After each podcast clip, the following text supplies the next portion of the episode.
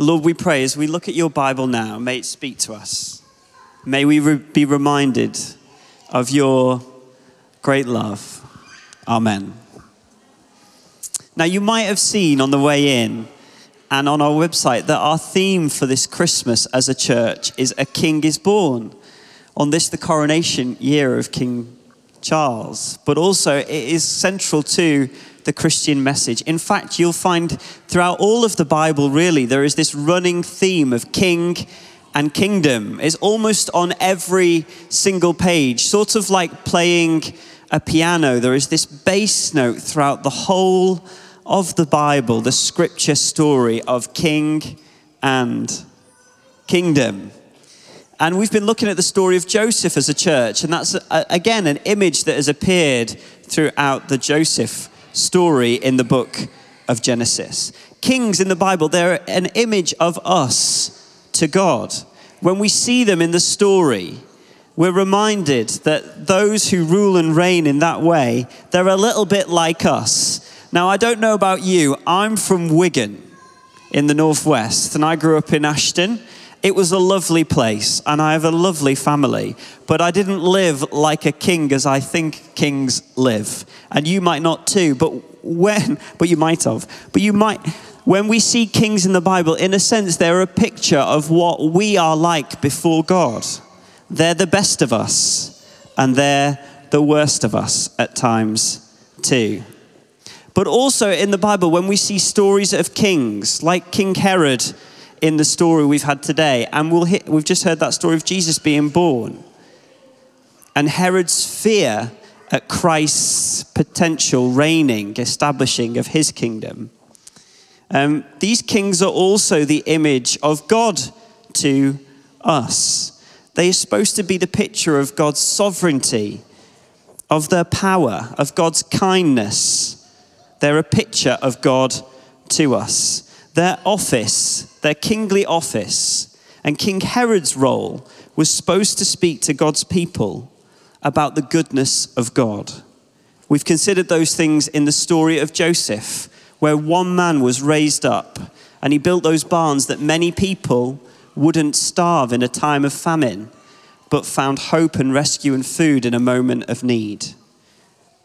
But we see it in the story of King David in the Bible and Josiah, where good kings are raised up at good times to remind us of God's kindness, leading the people in worship, in repentance, and in faith.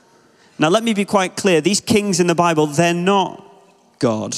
They're supposed to be the image of God. But you can see in the story, or maybe you're guessing already, where things can go wrong. When earthly kings begin to view themselves as all powerful. At the worst, like we've read in the story of King Herod, they manipulate their office and ruin the people. But at their best, they lead us in worship. They point us to the King of Kings and are a sign to us of God's goodness. Now, to paint that picture further, I've invited three friends to help us see what it is to be a good king in three different ways. So they're at the back. Could I just invite my friends up? You might just want to give them a round of applause as they come. So this is my friend, our first king, the wise man from the east, my friend Peter. Now, I might need your help. Wow, you have really committed, Sam. Thank you. You might want to help me try and guess what these other kings are. Now, who do we think this is on this side? Could you just shout it out for me? It's the king of. It's Elvis, the king of rock and roll. Well done. Boys and girls, ladies and gentlemen, who do we think this is the king? This is King. King of the jungle. Isn't that a lion? It's King Kong. There you go. Now, throughout this talk, we're going to look at the kingship of Herod, how he was someone who was obsessed with fame, the king of rock and roll, and of status. We're going to consider King Kong, who's representative to us of power, and then the wise kings from the east who came to worship him. But they came bearing gifts of gold, and they're going to talk to us of riches. Now, my nan might be watching online, and since I've got Elvis here and I'm not quite sure where he is, I'm not much of a singer, but as you're in such good voice tonight, church, do you, do you fancy singing a song with me? Do you know any Elvis? Are you up for it? Those that know me knows I'm not much of a singer, so this is going to go one of two ways, but I'm up for a little bit of karaoke tonight if you are. Would you sing with me if you know the words? I'm going to put myself out here. Wise men say only fools rush in. But I can't help falling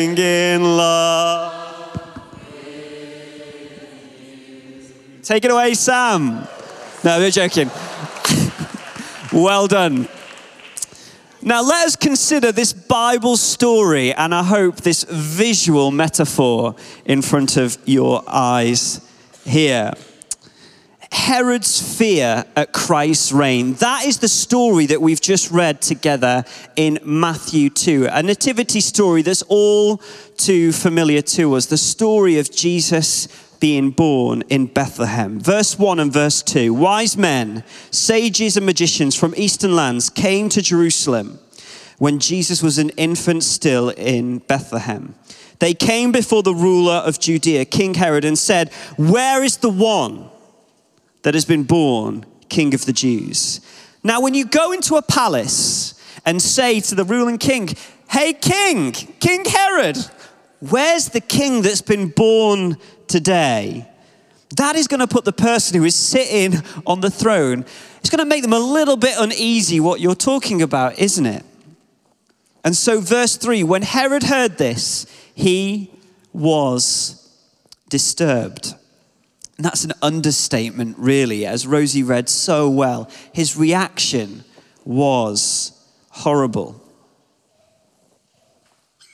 History remembers Herod in a multiple, multiple ways. I got to visit the Holy Land earlier this year in June as part of my training to be a vicar, and it was life changing. And we got to visit some of the places where Herod um, lived and the story of Jesus was we got to go to Bethlehem. What was what, what, what I learned about Herod was he was an incredible political mover. So he was born into a quite a wealthy family. He made friends with Rome, Julius Caesar, and he was given an army to recapture Jerusalem from the Parthians in 37 BC before Jesus was born. And he, he was successful and he climbed the ranks not only was he an incredible politi- political mover, but he was a fantastic builder of architecture. He expanded the temple and built these huge monuments. He rebuilt the temple and doubled, trebled its floor plan. He was a fantastic builder, gesturing to the Jews that he was a faithful Jew, but at the same time, he was building himself these wonderful palaces for himself to live in. He was obsessed with status and wealth. In the middle of the desert, he built himself a Roman spa, an incredible feat to live a life of decadence and luxury just in his summer home. But also, history remembers that he was unusually cruel. What he did to those children in Bethlehem was horrible, and Jesus had to flee for his life as God spoke to Joseph in a dream. Other historians, like Josephus, remember the stuff he did with his family, marrying for success, banishing his son and his wife from the kingdom in order that he can secure his own status, his own fame, his own power, and his own riches. Disturbed? Yes. Corrupt? Definitely. Clearly, losing status losing riches, and losing control were of ultimate concern for Herod. But I want us to see tonight not just our three kings, but how Jesus is unlike any other king we have ever seen. Jesus, our king, did not come to be a famous rock star like my friend over here, Sam and Elvis. He came in weakness born into obscurity to a poor family outside of Rome, outside of Jerusalem, in Bethlehem. The only person in all of history who could choose where and when they were going to be born chose Mary in Bethlehem with Joseph as a father to be raised in Nazareth, places of obscurity. He went to these places not just incidentally or accidentally, but to tell us something about who he is and why he came. Jesus chose weakness to go low so that we might be lifted up. He chose the status of this family and he chose um, to be born that way that we might be lifted up, that through his life and his example, and through his shameful death on the cross, by faith, as he went low to the grave, we might be lifted up to God our Father in heaven through faith to become sons and daughters of God, to be princes and princesses in the kingdom. So, our Jesus was our king, was not born as a rock star, though he became famous for his life and his love. But Jesus, our King, was not born into riches either. He was not born into a palace. He came in weakness. His birth was not announced with fanfare, but to shepherds on the hillside as they tended their sheep. He became poor so that we might be rich. And I'm not talking about gold and silver. I'm talking about richness to life, to purpose, to my own sense of self, to life with God the Father through Jesus, empowered by the Spirit. There is a richness to life that comes through what Jesus has done for us that is beyond what I could possibly ask or imagine. I am loved by God and God loves me. That is the story that we're reading here in Matthew 2. How and why did he do it this way? Well, Jesus, our King, would not wield power as the world wields power, much like our friend over here, King Kong.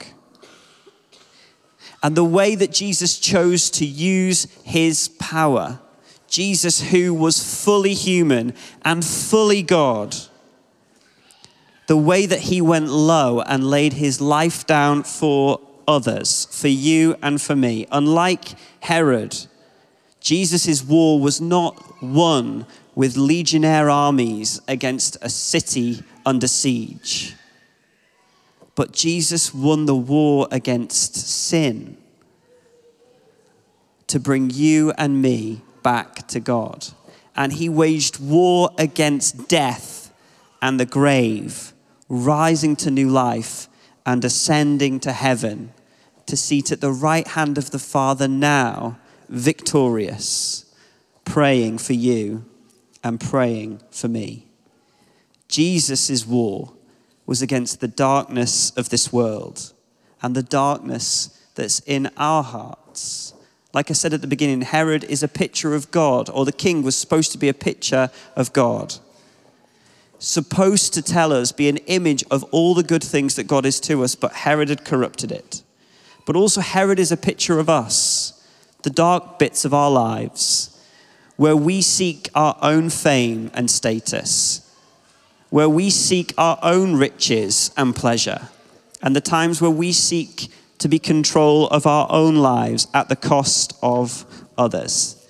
Jesus came to make right that wrong in our hearts and by his Spirit give us a new heart that we might know him, love him, and worship him. You might think, and this is where I'm going to finish, I wish this was true. And I'm here this evening to say it is. And it is the good news that this world desperately needs to hear.